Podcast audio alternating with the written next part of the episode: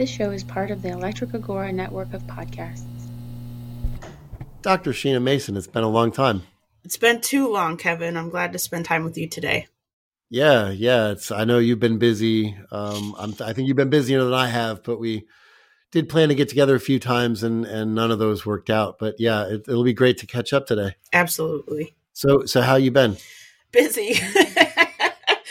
busy. I can't even begin to say um, how many projects I'm working on behind the scenes to advance my theory of racelessness.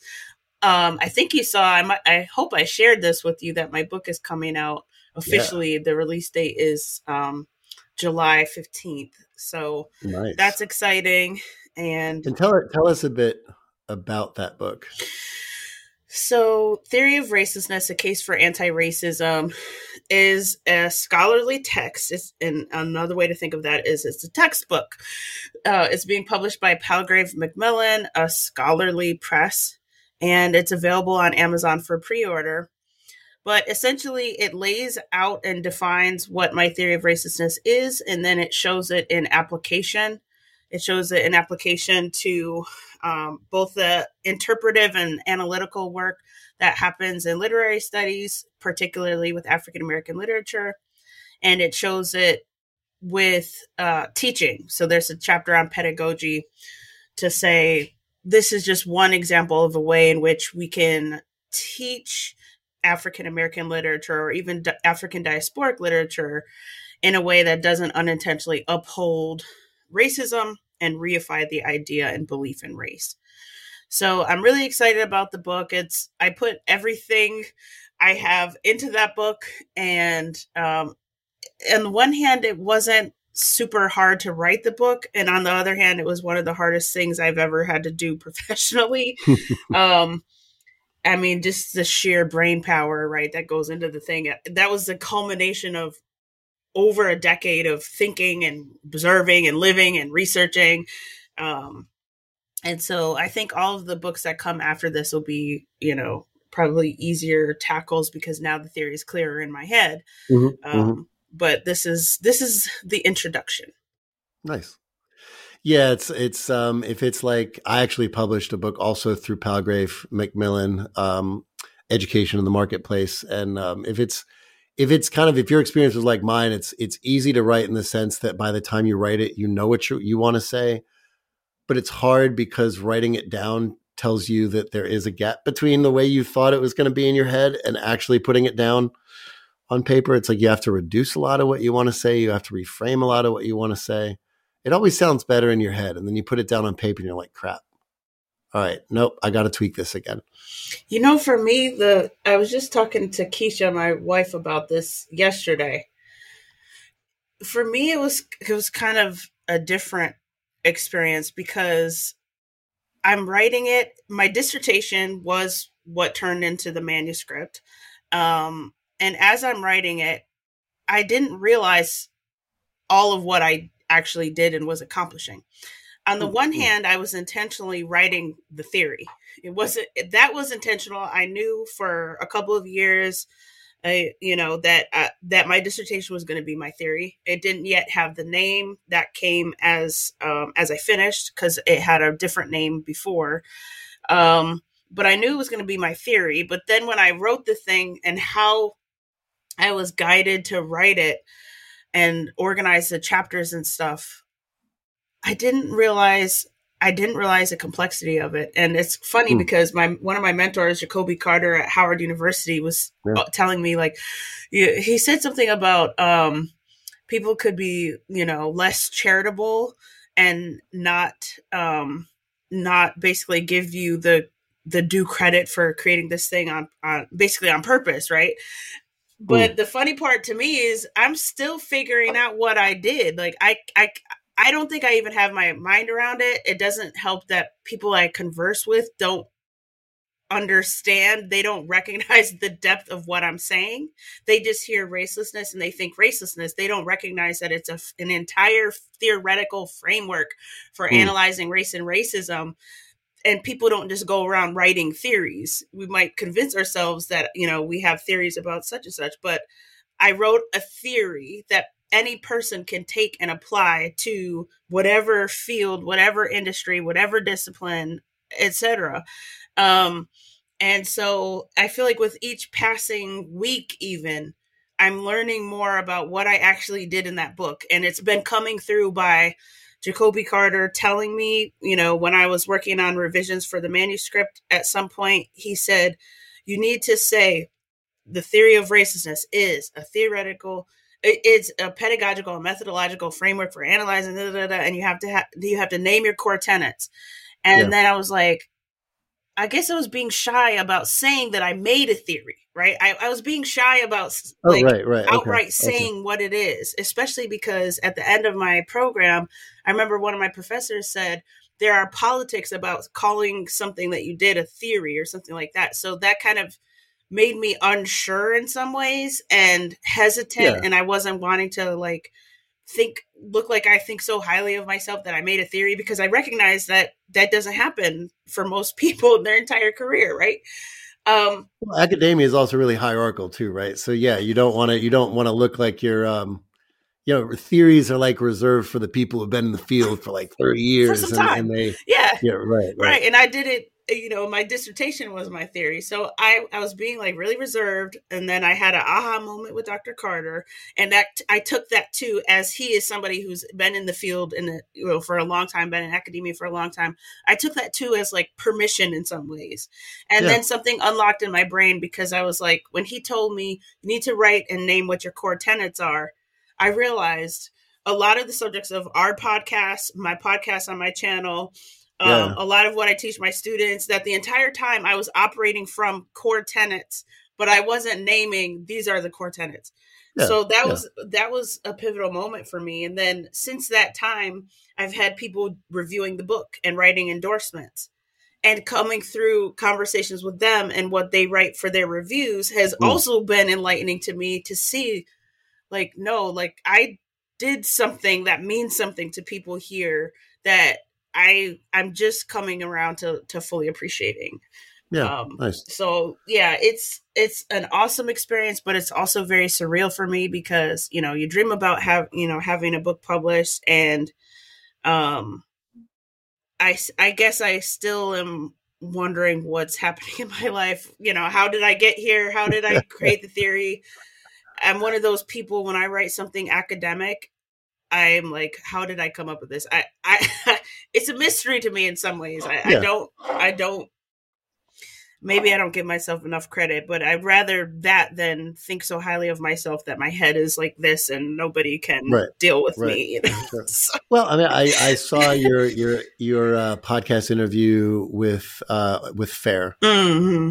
um, and it's it's yeah like you can see kind of it's it's it is a hard idea to get around because there's so many ideas of like color blindness or you know um, post racialism that are already out there mm-hmm. right so that so trying to differentiate kind of your idea from maybe the the less um the the the less uh i guess um I don't want to say less honest, but I'm probably going to have to say less honest kind of views of of uh, post racialism that some people yeah. have have had. That's right. But, yeah, and that's also why I'm excited for the book to finally be out because yeah, then you yeah. know, listen, not everyone's going to read a scholarly text right on the theory yeah. of racelessness, but uh, it is going to to to give people some keen insight into what I'm saying and what I'm not saying and so do you think you're do you think you're going to try and write something for a more popular audience at some point? Or is that does that depend on how people understand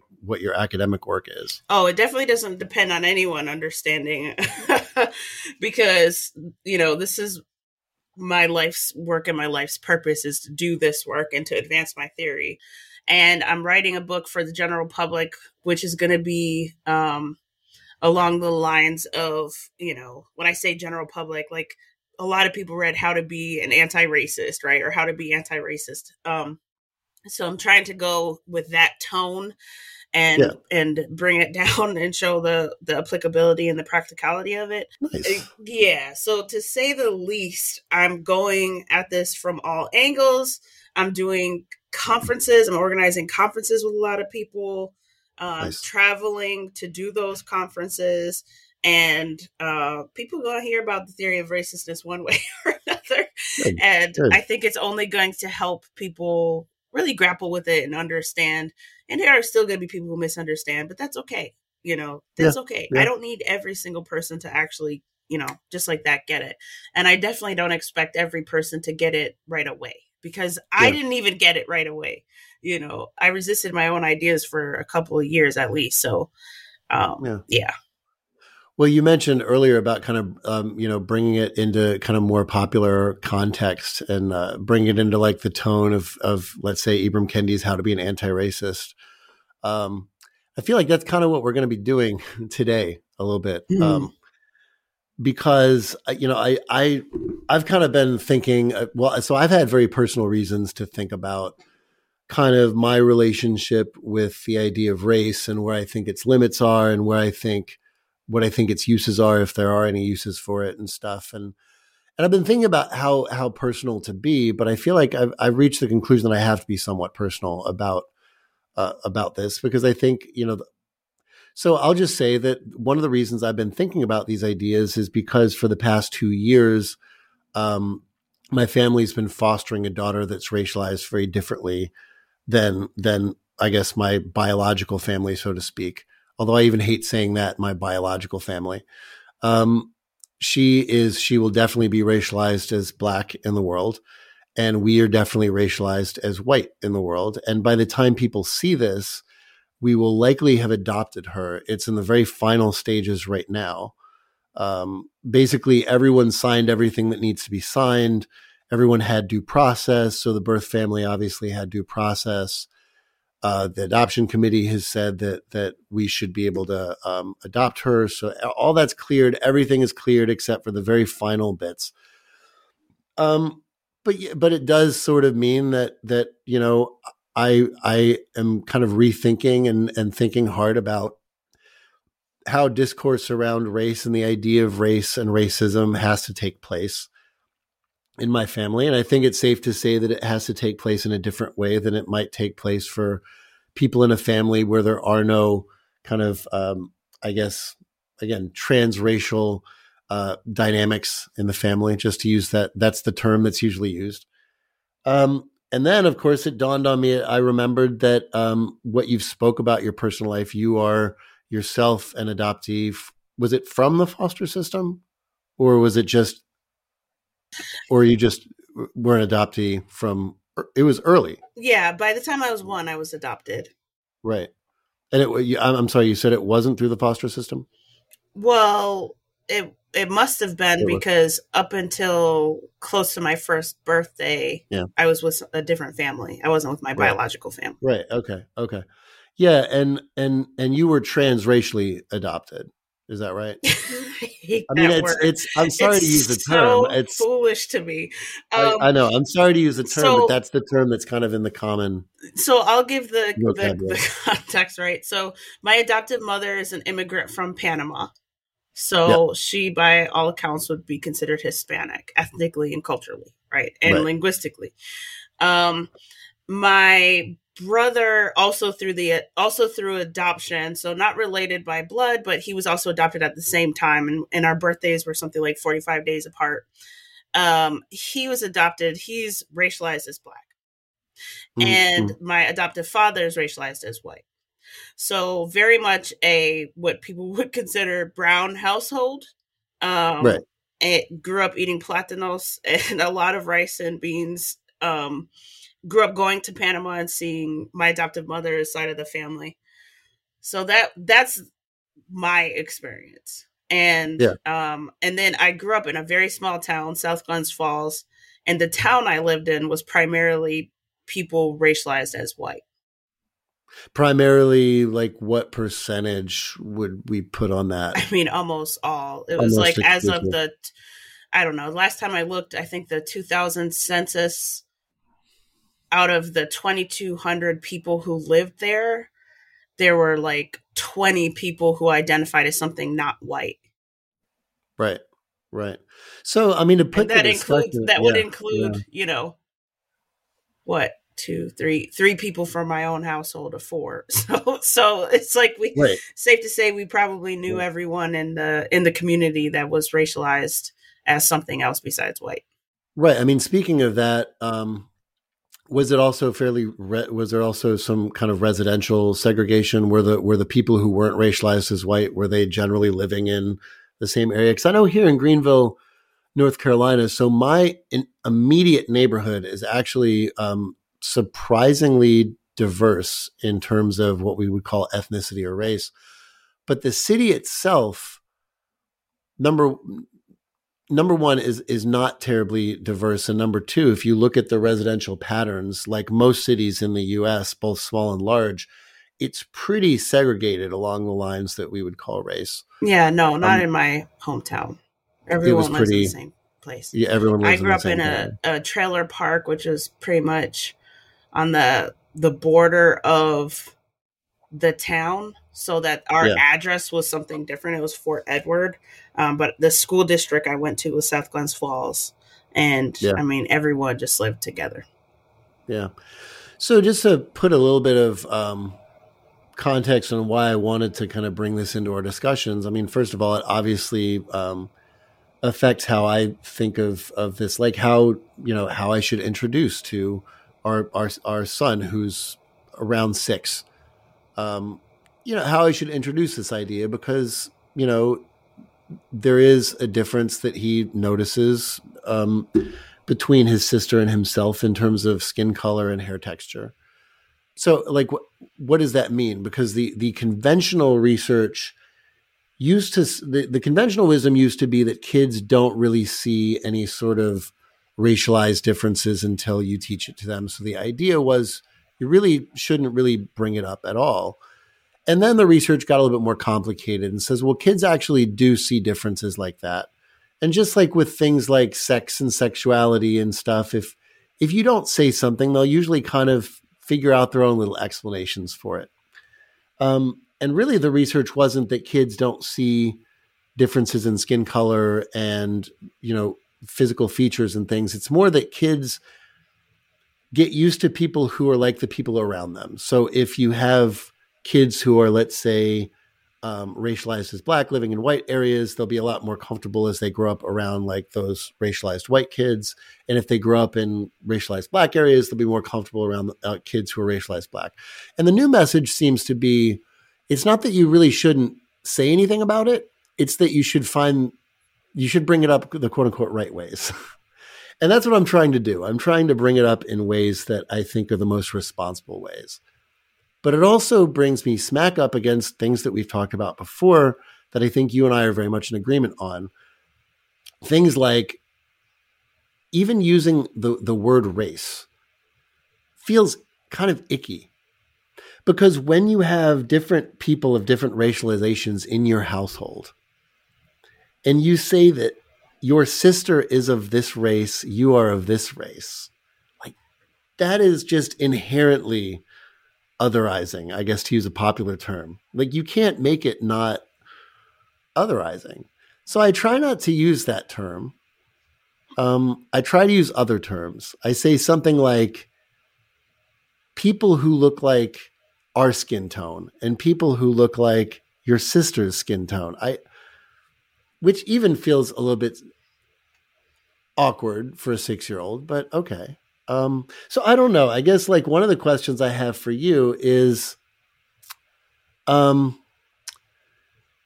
was it at all an issue for you as you grew up, the fact that your skin tone, I'm guessing maybe hair texture, I don't know, um, the fact that these were differences and you lived in an area that was predominantly racialized white when did when did you start noticing this and did it ever become an issue for you and if so how Well, I can't say that I I can't tell of a time when I looked at my skin and looked at uh, you know a classmate's skin complexion and was like, "Huh, there's some difference here." Right. Um, I can just tell you the experiences with racism that I've that I've experienced that uh, made readily apparent to me the existence and persistence of racism. Yeah. So when I was about uh, I, w- I, was about eight or nine years Mm, old, mm. and my adoptive mother abused me. Um, she abused me mm. for the entire like my earliest memory of being in that household. I remember she she always abused me, but when I was eight or nine, she started trying to manipulate the family dynamics because she didn't want my adoptive father's family to be close to me and my brother anymore because she wanted Mm. to keep the abuse a secret. And I was at an age where I was just starting to be allowed to go off for the weekend. Like I had an aunt in Syracuse. She would pick me up and take me to her house for a sleepover.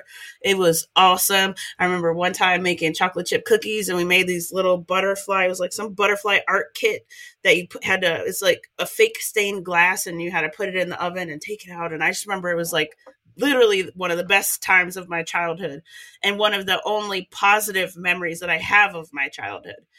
And Vicky hmm. decided that she was going to take that away. So she told me that his family didn't like me because I was black.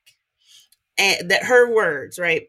Hmm. And I was like, up until that point, I don't recall a time where anyone was talking about me as being black or anything like that, or talking about anyone else as being white and that memory that memory obviously haunted me all the way up until this time because it was Yeah. number one it was a complete lie it was not true. She was doing it because she didn't want us to to see his family. And that was Mm. one way that she tried to drive a wedge. And she was successful for a lot until i you know got out of that house i was no longer permitted to see the family. She caused enough rift that we stopped going up to plattsburgh for holidays and everything. And so um but at the time that i'm a child i don't know that she's lying right? I don't know that she's trying to manipulate the situation. So i internalized it as her telling me something is wrong with me and then it's something about me that makes these people not like me. And uh, a, a couple years later maybe between 11 and 12 i remember my brother was going around the trailer park with another neighbor who happened to be a racialized black kid. And um he came home screaming bloody murder.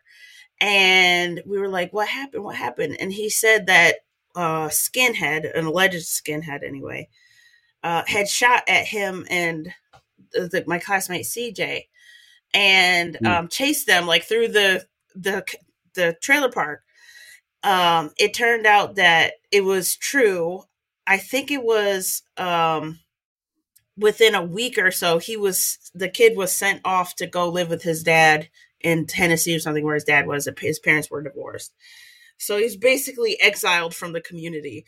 But it was clear to us like that's when i started learning about you know skinheads and stuff like that what Right, even right. is that right? Um and then from there just it seemed to be every couple of years or so something would happen. I'm sitting on the school bus and this new high schooler i'm in middle school this new high schooler new to the community. She she's um pops up on the bus. She's a new kid and she starts calling me pubic hair and taunting me. And every day she's torturing me in this way right? I mean Mm. imagine i'm like 13 years old something like that. And she's yelling that publicly like it was just really degrading and Yeah. embarrassing um and add to that the fact that i'm experiencing the abuse at home so it's just Mm. it was rough it was rough and it ended with her one day grabbing my ponytail assaulting me punching my head several times and Mm.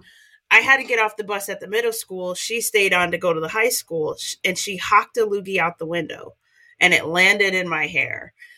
Um, and uh, that was the last time I saw her. You know, I I Mm. felt at the time that nobody did anything, right? I felt that I told the principal and stuff like that. And I felt at the time that nobody did anything. The principal was a racialized black man. Um, but apparently they did do something because I, I didn't see her again. Um, But obviously the experience traumatized me. Um, was called the N word, you know, pretty consistently. Um, and by, by other by my students, classmates. by- Mhm okay. through this is through middle school and high school. I remember I was like 16. I come out of a class.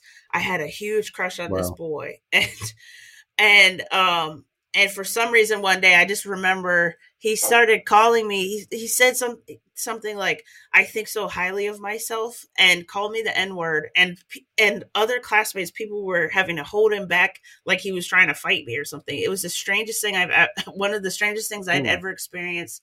I didn't understand. It was unprovoked. I literally just came out of my class and i probably was looking at him because i thought he was cute and i really liked him. Um, and that happened. Um, so pretty consistently, the primary and really the only times that I heard about or was confronted with race or how I was racialized by other people was when I was experiencing explicit racism or when, you know, Vicky's making the accusation right. that somebody is racist towards me because of how I'm racialized. Um, right. and, right. and I can say as I've gotten older, right, I've lived in something like six or seven different states. I've traveled the world. And um, as an adult, I, ha- I can't say that I've experienced racism. Certainly nothing to the extent that I experienced as a kid. All of the trauma seemed to happen, you know, before I'm 18 for the most part right. Um and which is when which is when kids are i mean already the most kind of comparative and tribal and self-conscious. Oh sure. Yeah. So i wonder if it's a manifestation of that. Like I, I, wonder if it's a manifestation of like kids are already looking for ways to like one up each other and and i wonder if race the idea of race was a convenient way to do that. Potentially. I mean you know, I don't want to go f- too far down the rabbit hole. As an adult, I've definitely experienced efforts to marginalize and exclude and all of that, it, which I think have um, have foundations in in racism. But I view racism now as the the belief, including the belief in race and the act and practice of racial racializing people, which then leads people to attempt to put uh, all of us in particular boxes. Like you can only think this way if you look this way. You can only you can only listen to this kind of music if you look a certain way. Um and, or at least the negative would be it's unusual for you to like that kind of music because you look another way. Right. It's not even unusual. It's it's inauthentic and not what you're supposed yeah, to yeah, do yeah, or be. So i've experienced that type of racism primarily as an adult and very consistently in every country in every state um, that I've lived. um, right. But as a child, it was definitely the more explicit, you know, N word assault and all of that stuff that I experienced. And um, right. And uh, to say the least, right. it was um, it was traumatizing. Right. Right. I'm sure. Well, especially when you're a kid, because when you're a kid, you are like that's when you are becoming more self-conscious and and you know kids want to like fit in. I just something about kids that want to be in tribes and yeah so okay so one of the things i've done over the past two years is i've read as many memoirs as i can. I mean, this, this is what i do. I i, I intellectualize i take an issue i take a thing that i'm and i start like finding like literature that i can read and um, so I've read like a lot of memoirs. I've looked at a lot of videos. Uh, there's a woman named Angela Tucker who uh, I don't know if you're familiar with her, but she was a, a transracial adoptee, and she's kind of um, she's she's put out a lot of resources. There's a film about her. I forget the name. It's a documentary of her going to find her birth family as an adult. And then she's done a lot of interviews with like kids who've been in the quote unquote transracial adoptee situation. Her videos have been really interesting and helpful. Read some memoirs by some folks who were adopted in kind of transracial situations. And um, yeah, I mean, now that I think about it, a lot of those folks kind of have the most vivid memories of racism when they were kids and part of it seems to be because they didn't really have the the any sort of conceptual vocabulary to, to, really understand kind of like well what what in the world is going on? Like why am i called this particular name when all of the other kids like they're not really called that name. I'm called that name. And it's like it's it's it seems to be very jarring for them partially because it, it is like um like you know to try to make sense of why you were called like pubic hair has got to be a jarring experience. Like what what is it about my hair specifically that I'm the target of that name? Well, and none of these other kids are the target of that name. Well, I mean, I I think it it's it is obvious even as a kid why the trauma is happening. Like, yeah. I mean, I it's obvious to me that my skin is brown. It's obvious to me that my hair is very curly. Um, you know, uh, and even at an age where I don't have pubic hair, you know, listen, right, you, you, right. I think I think it's ov- it's actually obvious in the fact that for many kids, we do have the experience of some family member, like in the instance of Vicky, telling me, you know, these people that don't like you or they hate you or they'll treat you differently because you're black, right? So I think I think how we t- how racism tends to work in this country is something along those lines, where yeah, when yeah. you are a kid and you are racialized as black, um, more often than not, it is the case where you have a parent, a guardian, who tells you what's what, you know, and usually well, you, you almost yeah you almost um it seems to me like because i'm in that situation where i'm like well well how to talk about this at all with with my kids. And it's almost like well you don't want to create the difference you're trying to to to i guess defend them against right? You don't want to tell them they're different so that they go into the world kind of already primed for this. But but at the same time you don't want to ignore what could happen. Right. And i was going to say another important aspect of this though is is usually um kids are told that kids are told that they're black, right? Um, but it's a it's it's a telling that's included with uh, and as a source of pride. It's not just oh you're hmm. black and so you're you know you might experience some mistreatment or if you run into law enforcement, you know the infamous talk um, that African American families tend to have with their right. kids. It's right. not just that. It's not, and that's I think hard for people to understand if, they, especially if they're not racialized black, because simply because they don't experience it. Um, it's um, all of the positive things too. It's like, you know, you're black and be proud. You know, uh, it's right. never you're black and hang your head in shame or you're a victim or, you know, your life is going to be less than because you're black. It's you're black and there is a fierce sense of pride and resistance and happiness in in being black right? And and a sort of understanding that um, whatever arrows are thrown your way uh, because you're black you know you have the power of your ancestors and all the people who right, have right. faced adversity in the past. And so um, you have you have what it takes. It's in your dna right? Which is uh, which i mean historically is a really understandable corrective, right? Like like this. I mean, this happened particularly with um, with Stokely Carmichael with the Black Panthers. You can understand historically that corrective, right? Because when when when you as are told repeatedly, these things make you ugly, these things make you lesser.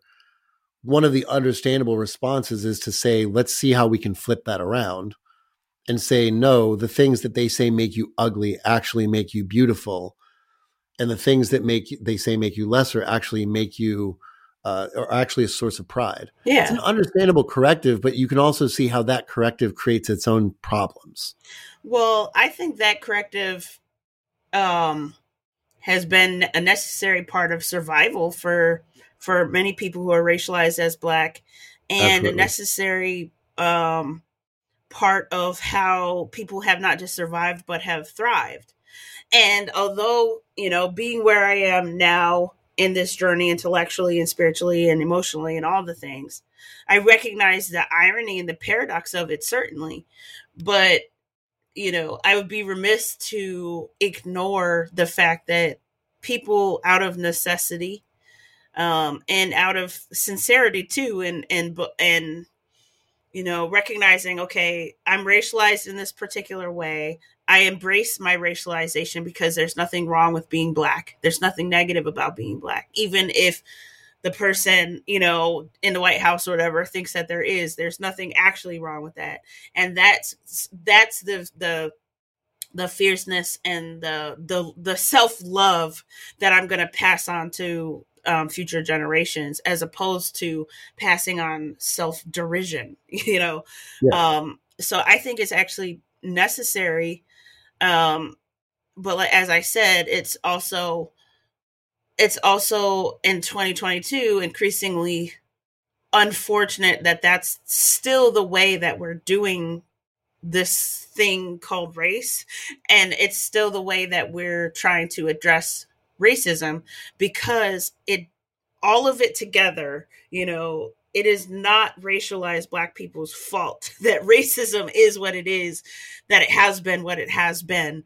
And especially considering racialized black people only represent 13% roughly of the bigger population um, it's not that 13%'s responsibility.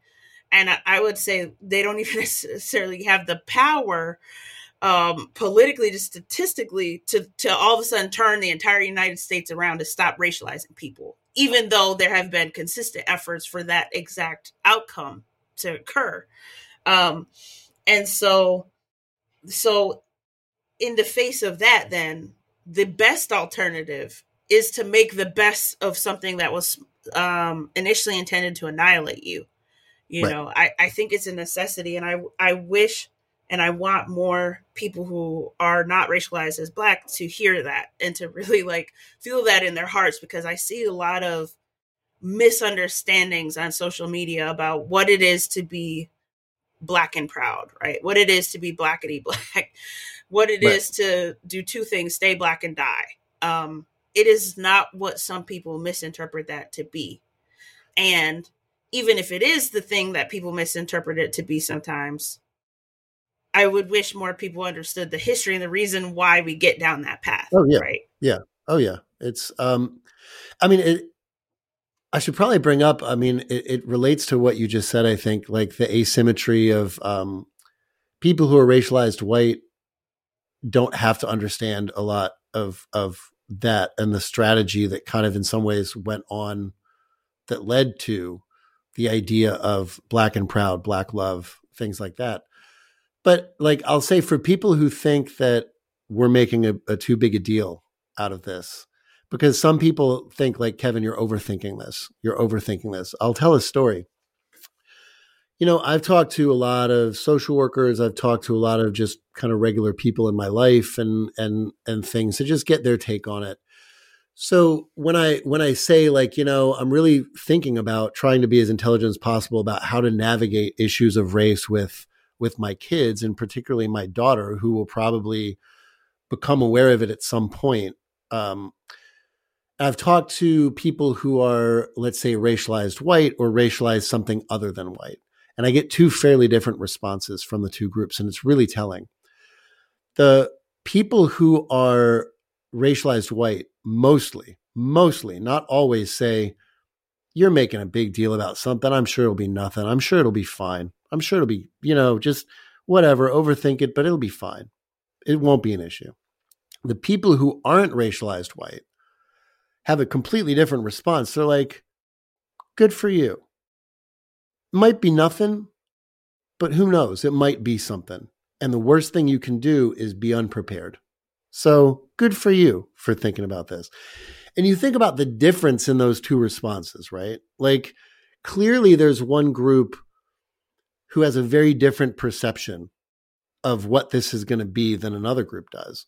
And look, the people who are, aren't racialized white aren't saying, yeah, you better think about this because this is going to be a catastrophe for, you know, your daughter and it's going to be like race all the time and it's they're not saying that. They're saying, yeah, you're right. It could it could be nothing, but it really could be something and the worst thing you can do is be unprepared for it. So, like that is just a really interesting difference in and of itself.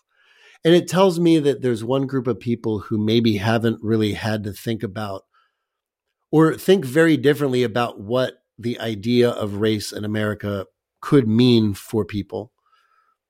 And there's another group of people who had to think about it from an entirely different end. So I'm going to side with the people who aren't racialized white in this matter because I think that that those are those are the people who are more likely to see like yeah your daughter's perspective on this could it could become something large it could become something big for her it may not but you probably want to be prepared and i'll also say that one of the things I've noticed in the memoirs, and granted, the people who write memoirs about this are a small subset of the population of people who are quote unquote transracially adopted. So the story that they're telling is already pretty, you know, pre-selected. But one of the things they do mention is that the worst thing for them was often that they were adopted in situations where the parents exercised what I would call the wrong kind of color blindness, which is the kind of color blindness where you're so determined not to see any difference between you and the person that you've adopted that whenever they do experience racism, you're so determined not to hear the R word that you're like, basically, the people who wrote the memoirs are like, they basically didn't see me at some point because I was telling them that this stuff was happening and they were t- like determined not to see it. So in in other words, they not only didn't see the thing that we call race, but as a byproduct, they were determined not to see any racism. And that obviously clearly affected the people who wrote those memoirs because that was the story that they often told. Yeah, which is part evidence for my my argument um, that undergirds my theory of racelessness, which is that more often than not, racism masquerades itself as race in American society. It also masquerades itself as um, race also gets conflated with culture and ethnicity and all of the things in really problematic ways, um, which I think also connects with what we're talking about here. But it so far, what we've been talking about is really um, racism, the sort of father of race, right? Mm-hmm. And the fact that people who refuse to recognize the practice of racialization um, then often miss the fact that racism is a problem that people experience you know at different at different junctures at different levels and that sort of thing. Um and i think that one so so i have triplets you know this. My triplets yeah, yeah, are two yeah, years old. Um they turned three august 2nd and i think about often about you know how I'm going to do things different, how I'm going to bring my theory of racelessness to fruition for my children. Yeah. And part of it for me is what we've been talking about so far is really how this thing has usually been done or how it has looked or how it can look if we're not careful. um, and I think about how uh, you're hesitant to you know even use the the word race right when you're talking with your son uh, because there is no way to talk about race that doesn't essentialize human beings and um, divide them into separate races of humans. Um, it's in the word. It's in the word itself. Race. Race, race of what? Race of people. Yes. So, so, and that's part of the the tenuousness of the whole enterprise. Um, and I, I should say there is no way to talk about it, or there was no way to talk about it until the theory of racelessness comes along, mm. and voila, now we have a way to talk about it.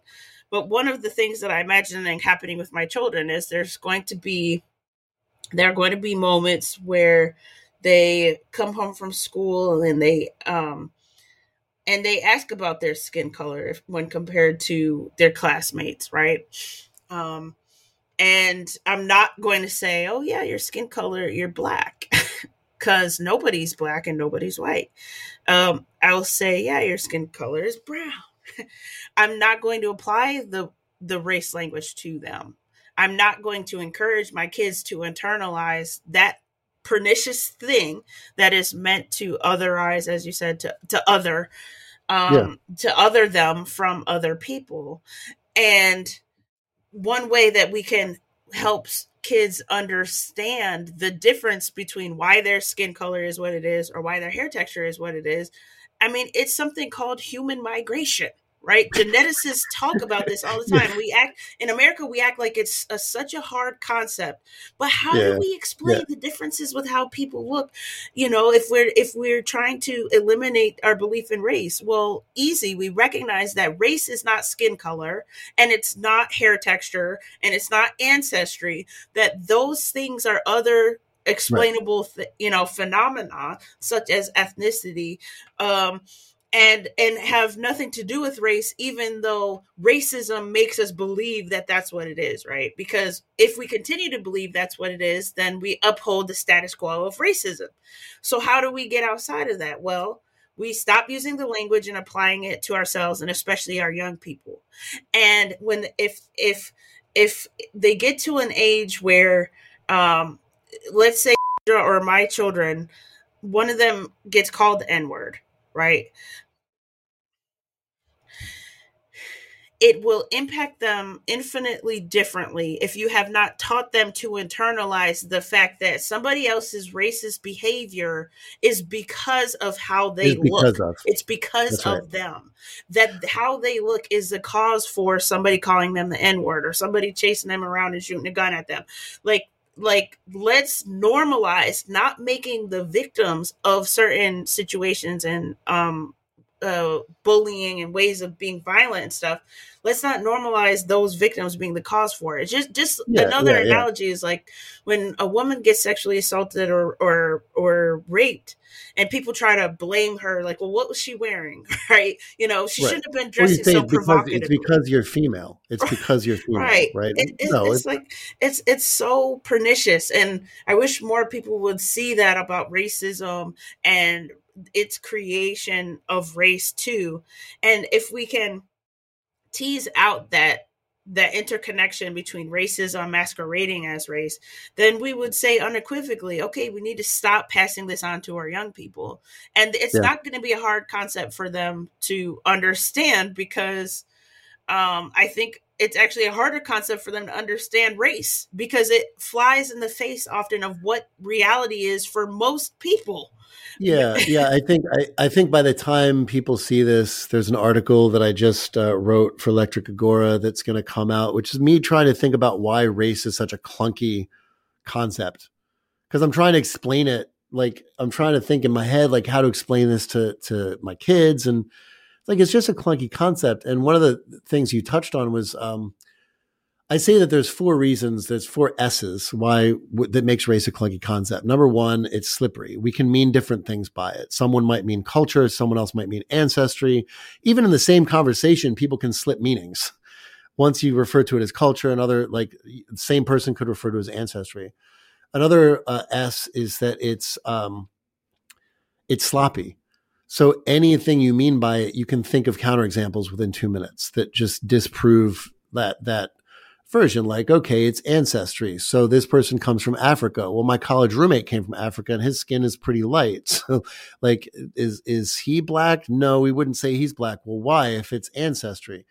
Um some people might think it's culture. It's but that's slippery because there are a lot of people who you know, people wouldn't say Clarence Thomas is culturally black, but they would say he's ancestrally black. So what does that mean? But the other reason that you mentioned is I, I say race is a subterfuge. Like when we talk about race, we're usually talking about something that's not race that we package into race. Like the example I use in the paper is like when I'm talking about, you know, my wife and I have had to ask a lot of people and ask for advice and look for tutorials and things on how to take care of our daughter's hair because her hair is very different in texture and tone than our hair. Um, but whenever we do keyword searches online, we always have to look for like, you know, black kids hair or whatever. But we're not talking about it. It doesn't have to do with race. It has to do with the texture and tone of her hair. So why aren't we talking about that rather than race? Why is race a proxy for hair? We're, so it's usually the case that when we talk about race, we mean something other than race, but yet we use for historical reasons, we package it into this term that can't. I'm just convinced, as you are, I think that it's not up to the job. It, if we mean this other thing, why don't we say this other thing? Why are we using this clunky amorphous term that used to mean some essence, but now doesn't? Why are we using this term? Um, so yeah, I'm as convinced as you are, but the, the, the, term doesn't do the job. But the, the problem then is that, okay, but our kids are going to go out into a world where even if we don't want to use the term, other people are now are using the term, and they at least have to understand why other people are using this term. Right. And so we teach them I'm, that. I'm, we teach right, them. and I guess I'm going to do it in a way of like you know these other people believe in this thing that's called race. It's not a really it's not a really great thing to believe in, but uh, these other people believe in it, so you might have to like talk in those terms, but you don't have to believe what those terms mean. I don't Why know. do they have to? Okay, so all right. So one important aspect of this is is getting at part of what you just said, which is that where people are racialized in two ways. Society does it to us and we do it to ourselves. Why is it that just because society chooses to do something to us and tries to mm. bring us into the fishbowl out of the ocean that we we just throw up our hands any other time? We refuse to wear masks. We refuse to comply with the vaccine mandate. You know we like we refuse to be locked down. We refuse to to to teach crt we were you know we we find all kinds of other things to refuse. We refuse to ignore racism Eh, we find all these things to refuse but oh you know they do it to me so i have to participate. No to like back. what planet are we living on where i don't have the individual agency to make a decision for myself to, to recognize the fact that okay the world sees me as a black person. Great. I'm not black I am raceless. I am outside of the confines that racism creates for all of us. And I rebuke the idea that any person, any other person outside of me, has the authority or the say so to tell me that I'm wrong or, uh, you know, or to tell me that I am the thing that I'm saying that I'm not. Right. Society does it to me. I don't have to participate. And my children, I hope they'll learn from me because I'm going to teach them the alternative philosophies of race that help them see themselves outside the box of racism always, which is the only way or the primary way that we can actually help people stop internalizing the problem of racism or and help them stop internalizing racist ideas. So when one of my sons comes home and they have some kind of um, experience or let's say um, during that week in history in their history class the unit is on you know american slavery or something you know what, whatever because I, I do have memories of that unit in elementary school mm-hmm. um, it, it, whatever right. the scenario is then we have a, a really a simple conversation with our with our children about how you know in american society racism created this illusion and belief of race that there was more than one human race of people. And the language associated with that belief include the words black and white.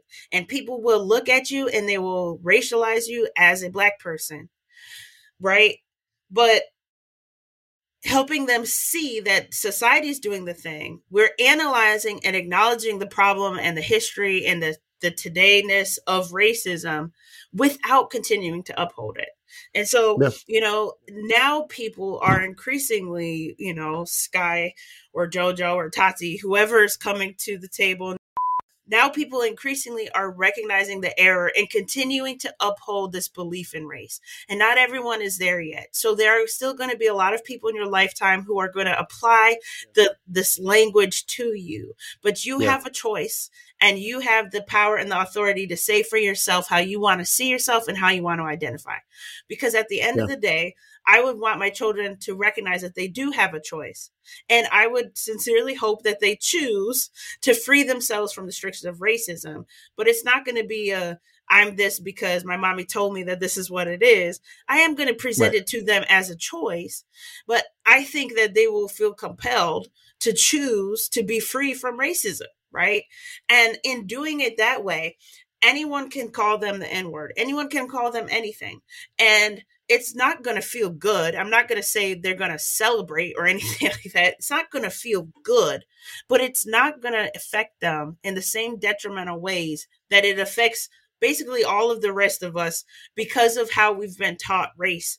Um, and by extension, how we've been taught to uphold racism, because they're not going to see themselves in that word.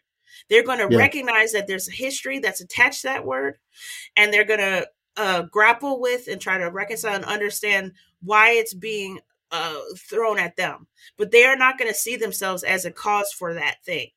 and yeah that yeah, is yeah. is freedom that is liberation and who yeah. cares if if you can free yourself from seeing yourself in that thing if you can free yourself from the detrimental impact of racism in that kind of context that then who cares if society racializes you as black like you yeah. you're free. Revolution starts with the individual. Yeah i mean my my, my concern is is is um i'm, I'm surely going to do something very much like that. I, I believe that we're living in a postmodern world where the very idea of any sort of pure cultures are just it's are so untenable at this point. Like people want to talk about um different cultures as if they're these discrete packets and and they're they're not. I mean you know we we live in the age where we had to had that lovely debate about whether Lil Nas X's Old Town Road was a country song, and, and, and look where look where that got us. Uh, um, you know, uh, but you know, my fear is that, of course, you know, people are still going to at some points try to inadvertently or advertently kind of limit what, uh, especially our daughter is is going to be able to do. Like, you know, it it was a common trope in these memoirs that like one of the more traumatic instances for these kids, especially the kids who are racialized as black and lived in very white families and environments, is that when they would have their first kind of experience um, of being like among mostly racialized black kids um, was this dawning on them that that they were more different than those kids than they wanted to be and the kids would often kind of tease them for it so like they're not just getting it from the racialized white kids who are often holding them at a little bit of a distance, uh, but they're getting it from the racialized black kids who are like, you know, you're not doing things the way we're used to seeing them done by people who look like us. But you so, know, so the story of like, you know, too white for the black kids, too black for the white kids. So I'm always concerned about that. And I always tell my students, you know, one of the things that one of the privileges I, I do believe I have because of my skin tone is that, you know, books like Invisible Man by Ralph Ellison can't be written about me because no one doesn't, no one limits my potential by looking at me and saying, oh, right, you should be doing those things. Or very few people, I'm in very few situations where, where that happens, but I've, I've heard a lot of, of racialized black people say in very in different communities there are situations where people have said i have a student right now who said you know i i was in school and i loved history books and i heard from my black peers all the time that that's that's a white thing. Why are you doing that? And she's like what are you what are you talking about? That's a white thing. Can't read books? But th- that idea to me is um archaic is the word that's coming to mind, so I'll just go with it. we'll yeah, no, we'll it I think it's an appropriate word. That right? idea to me is archaic because it suggests that most or even the majority of people who are racialized as black in this country have that certain way of thinking or have have a shared culture. And I would argue that um, there's evidence to to the to the contrary because the I the something about what what was expressed, which yes, I've I've heard consistently throughout my lifetime, and I see it in my studies. Has, has, it has it ever been directed at you? By the way, have you ever had those limitations directed at you? Let me let me finish uh, my thoughts yeah. just because I don't want to forget, yeah. and yeah. then I'll come back to that. So the what's underneath that idea is that there is one way to be black right? There's a primary way to be a black person um, in america. And there has never been one way to be black in america.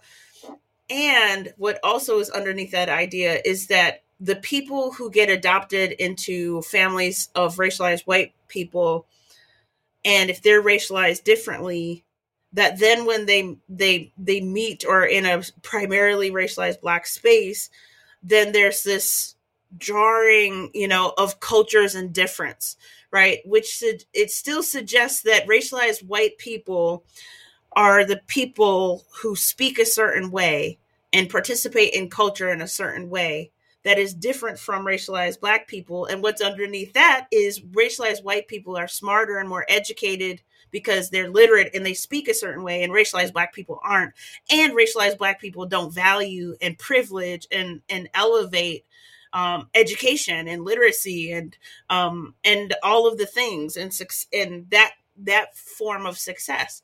And I find it to be a very pernicious idea, primarily because it flies in the face of um, everything I know. Like I know people believe that, and I know that that there are ex- there are instances where people will, will experience that. The problem for me comes from the translation of those experiences into oh, there's something different about Black culture that I don't fit into because I grew up with white people, right?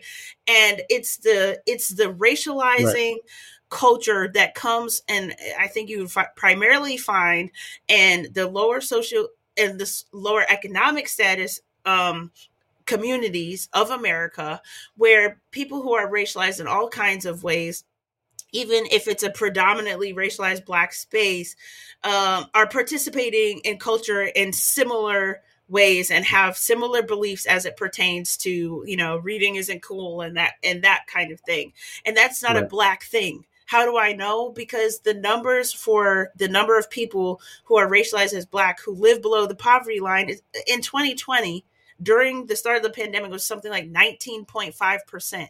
You cannot tell me that the majority of people who are racialized as black speak this you know vernacular this dialect this mm-hmm. it's traditionally called african american vernacular english um, and don't also speak standard english and don't value um, education, all the things. And if you look at the the numbers for you know uh, number of uh, percentage of people with bachelor's degrees by broken down by race, I was just mm-hmm. accidentally looking at this the other day. It's like it's it's all pretty measurable and comparable, and so and you don't yeah. get a bachelor's degree without being able to at least do what people call code switching. So you cannot. It's like this this persistent idea that it's a black thing um, yeah.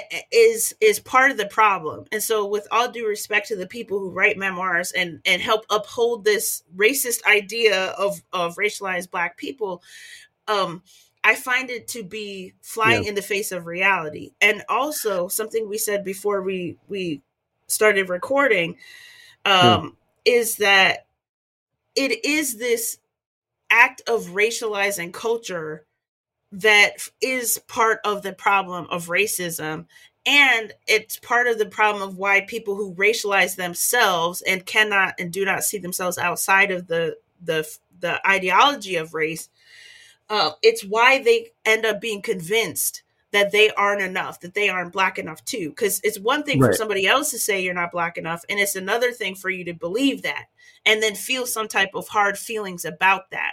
And then look yeah. at your your parents and say, "Oh, you let me down because you didn't let me into black culture," which by their own estimation is apparently people who are illiterate who prefer not having particular types of knowledge than having knowledge and all this other stuff. So why would you even want to be part of that culture anyway? Would be my question. Yeah. uh, it, it's all this like pernicious cycle, and it flies in the face of reality because pe- even people who are not adopted into the, that kind of family, sure. you know, the everyday racialized black family where parents are both college educated, the kids yeah. encouraged to go to college and stuff, they still get that criticism that they're not black enough in some spaces, right? That they're trying to talk white. That's the idea, right? And so, and that literally has nothing to do with the fact of who they grew up with and how those people are racialized. So it's our own racism that would have us continue to believe that to want to be white or to be white or to talk white is to be educated in particular formal ways. And yeah. how pernicious is that? Because what is it saying about what it is to be racialized as black? And that's part of my evidence for racism hiding its face as race and we keep we keep falling for it we keep we keep buying it we keep you know, insisting no, there's a division between racialized black people and racialized white people in America, a country that is arguably a conglomerate of all different type types of cultures uh, creating its own ethnicity and its own culture, its own nation. That all of us participate in that culture. And where the culture is different is largely based off of region and economic class. That's yeah. it, not race. It has nothing to do with race. So there's a lot of miseducation and a lot of ways in which we need to educate people on the differences, as you say, that instead of packaging everything under race, you know, thus upholding the idea and our belief in race, which upholds racism, we need to help people get more apt language, more precise language that matches the reality that helps us get outside of this thing called racism. Because if you can't tell by my tenor, I'm over it. Like I am completely over the misconceptions that people have about this thing that that only hurts people. It hurts all of us. Yeah, I mean that's that's one of the things that I kind of um, got in the memoir. There's uh, like there's one particular memoir that's actually called Raceless. I forget the author's name. It's Georgina Lawton. I want to say I, I, I forget the last name. Um, and she is uh, she was born into I guess kind of a quote unquote multiracial British family. And she at some point started feeling like she was kind of disconnected from I think what she ends up calling like her roots and stuff. And I'm like, wow, you're doing it to yourself. Like you're doing this to yourself. Like, and I, I don't know. I, I, what I want for both of my children is really the same. And what I want them to do is be able to fashion their own identities in this very like polyglot culture. Like it's not that I'm sure a few people are going to listen to what I'm saying and what you're saying and saying, oh, great. What you want is your kids to be functionally white. I'm like, no. What I want is for my kids to realize, like in the vein of someone like Albert Murray and, and the book Omni Americans or Paul Gilroy and his book Against Race, that we live in this polyglot culture. And if you don't see the quote unquote black contributions and the quote unquote white contributions and the quote unquote Jewish contributions and all of these contributions to your life, you're not looking hard enough. All of it contributes to you and you contribute to it. And like, you don't have to see any sort of division there anymore because uh, it's all sort of a mishmash. And especially like now that the internet exists, you can't contain culture into discrete packets. It's, if it was untenable in 1980, it's untenable in 2022 times exponential. It's um, like I said, I mean, I don't want to put too much gloss on it, but we live in an age where, you know, a few years ago we had to decide if a country trap song written by a, a, a gay, racialized black rapper counted as a country song. In in 1980, that scenario would have seemed absurd. But we had that discussion, and I hope we're all culturally learning the lesson of it, which is that you can't packet this stuff anymore. Like there is a genre of music called country trap music.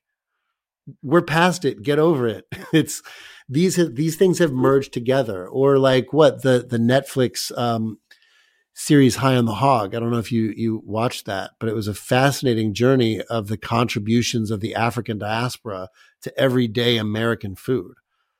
Like if you eat macaroni and cheese, you are eating something that was kind of the brainchild of a slave. And if you don't take that to heart and take that seriously when you're watching all the racialized white kids eat mac and cheese, like my son does on a regular basis, then you're missing something fantastically beautiful, which is that we are hopefully to a point where all of this stuff is so infused that, yeah, I mean, talking about a separation between black and white. I mean, maybe we do it for historical reasons, but maybe that's what we should treat it as, is a bad historical metaphor.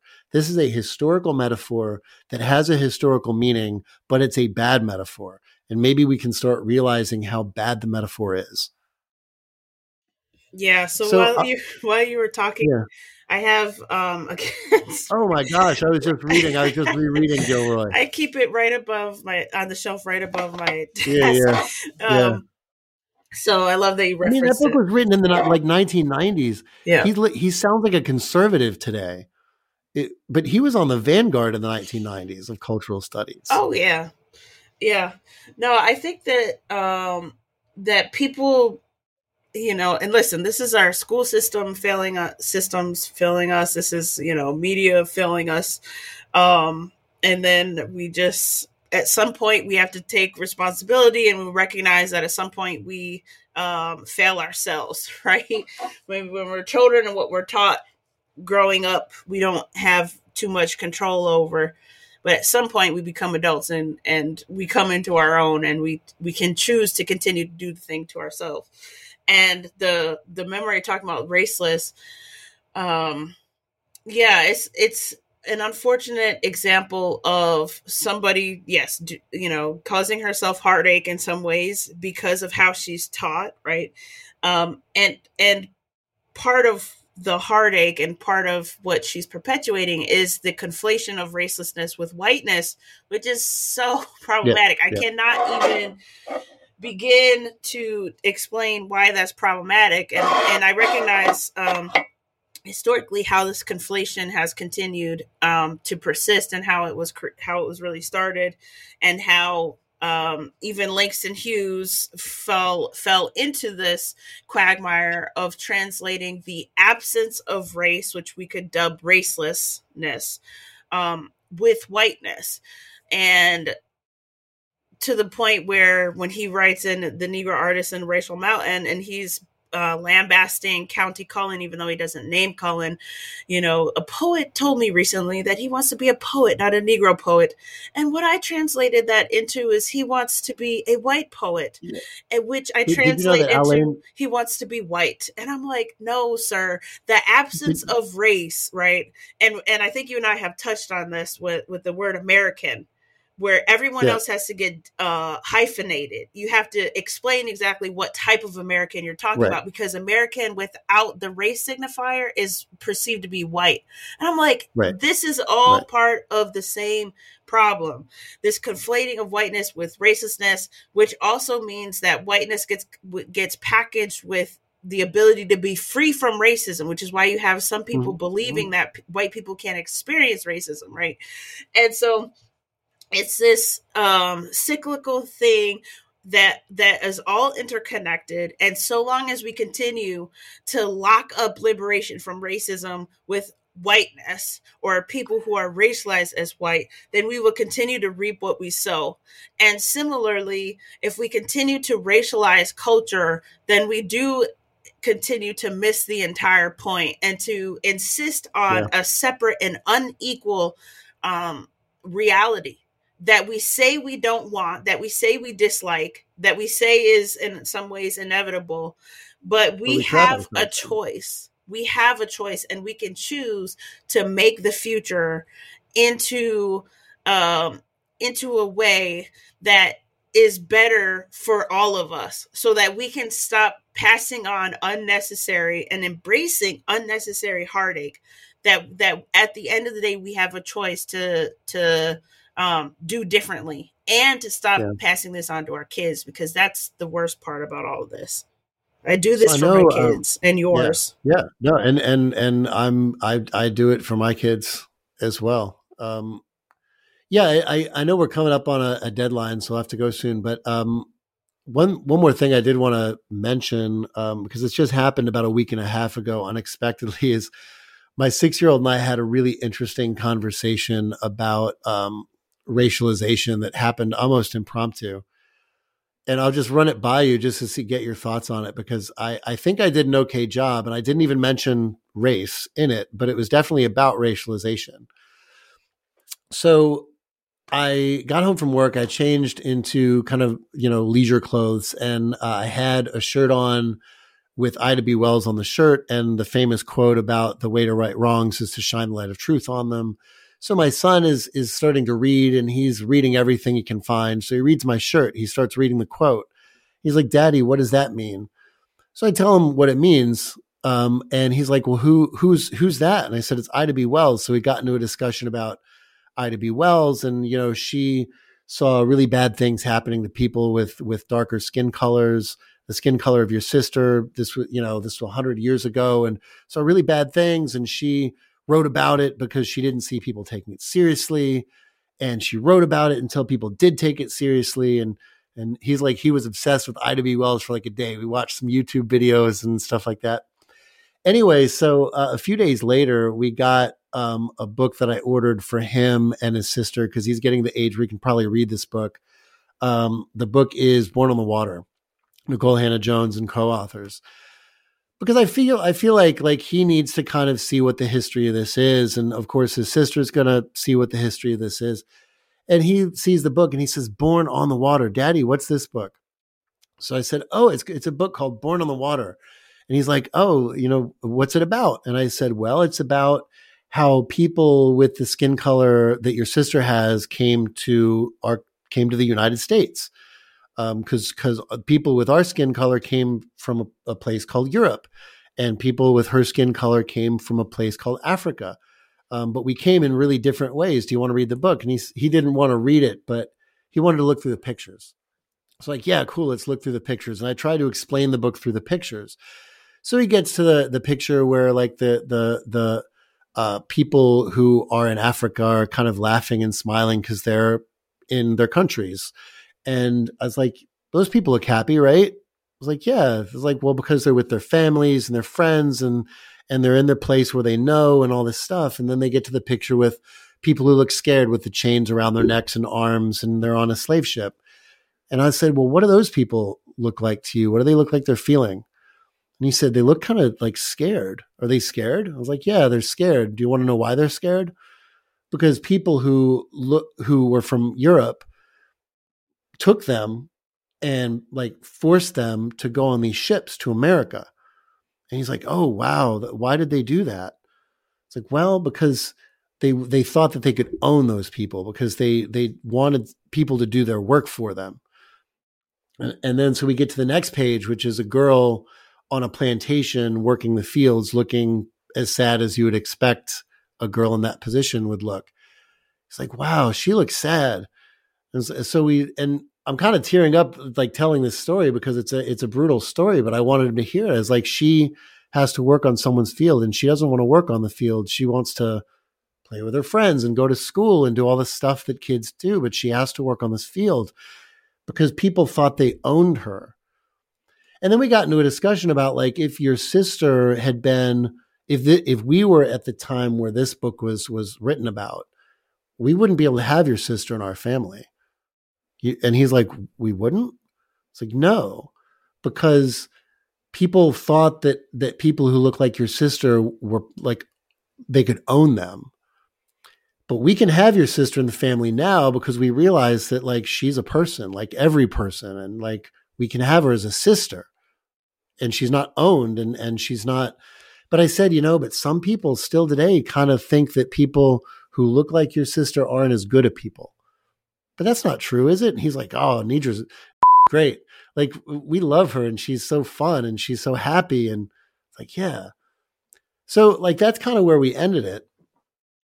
But I feel like I did it all without really mentioning like racialization, so to speak. I didn't say she's these people are a different kind of people, and I didn't say they were enslaved because they're black, as if it's some causal property. that like, I felt like it was a really interesting conversation, and I'm like, I wonder what he got out of it. I wonder if he even like is is going to remember this conversation. Yeah, I think that's a um, a really sweet story. Um, I haven't seen that book. I know of it, of course. I haven't seen it. I mean, I haven't bought it or anything. It's a it's a beautiful book. Um, it really is. It's it's uh, the the right the writing in the book is is just pure poetry. Mm. Um, and it's funny because people of a conservative ilk, of which I have several friends and family, are always like, you know, um, why are we telling this story? Like we're setting up this opposition between like black people and white people when we tell the story this way because it sets up this opposition. I'm like, well, first of all, there was an opposition. Like, let's get really clear about that. There was an opposition. You can't tell the story of our history without there having been an opposition. and second of all, um, I don't see it as an opposition. I guess because I don't feel like I play for Team White. And I feel like those conservative people really do. They're revealing that they, I play for Team White that's Team Black. Keep them over there and let's not talk about this. I'm like, but you can talk about it in a way that doesn't say, and you, son, are guilty because you play for Team White. And or like you or telling my daughter and you are clearly an inferior sort of person because see how you came over to the country? Well that's not you who came over to the country first of all. And second of all like it it doesn't reflect on either of you. But this is where we come from yeah i don't i personally don't think it's a, a conservative issue um i think that both sides of the political spectrum do the same thing, but just in different ways. And that's why you right. hear more and more left leaning people um, speaking out against some of the practices and, uh, and ways of doing things, even now, um, because there's this sort of infantilization and um, coddling of people because of how those people are racialized, which I think um, is also part of racism and also helps continue the practice of racism. Um, but I would hope that, you know, if we increasingly raise our children differently and have conversations with, with them differently and draw some type of distinction between how things were and how things are and across their, you know, um, lifetimes they get to learn the the nuance of of human history and of American history and stuff um, from outside of the confines of that history that or that that history would try to keep us shackled to or within.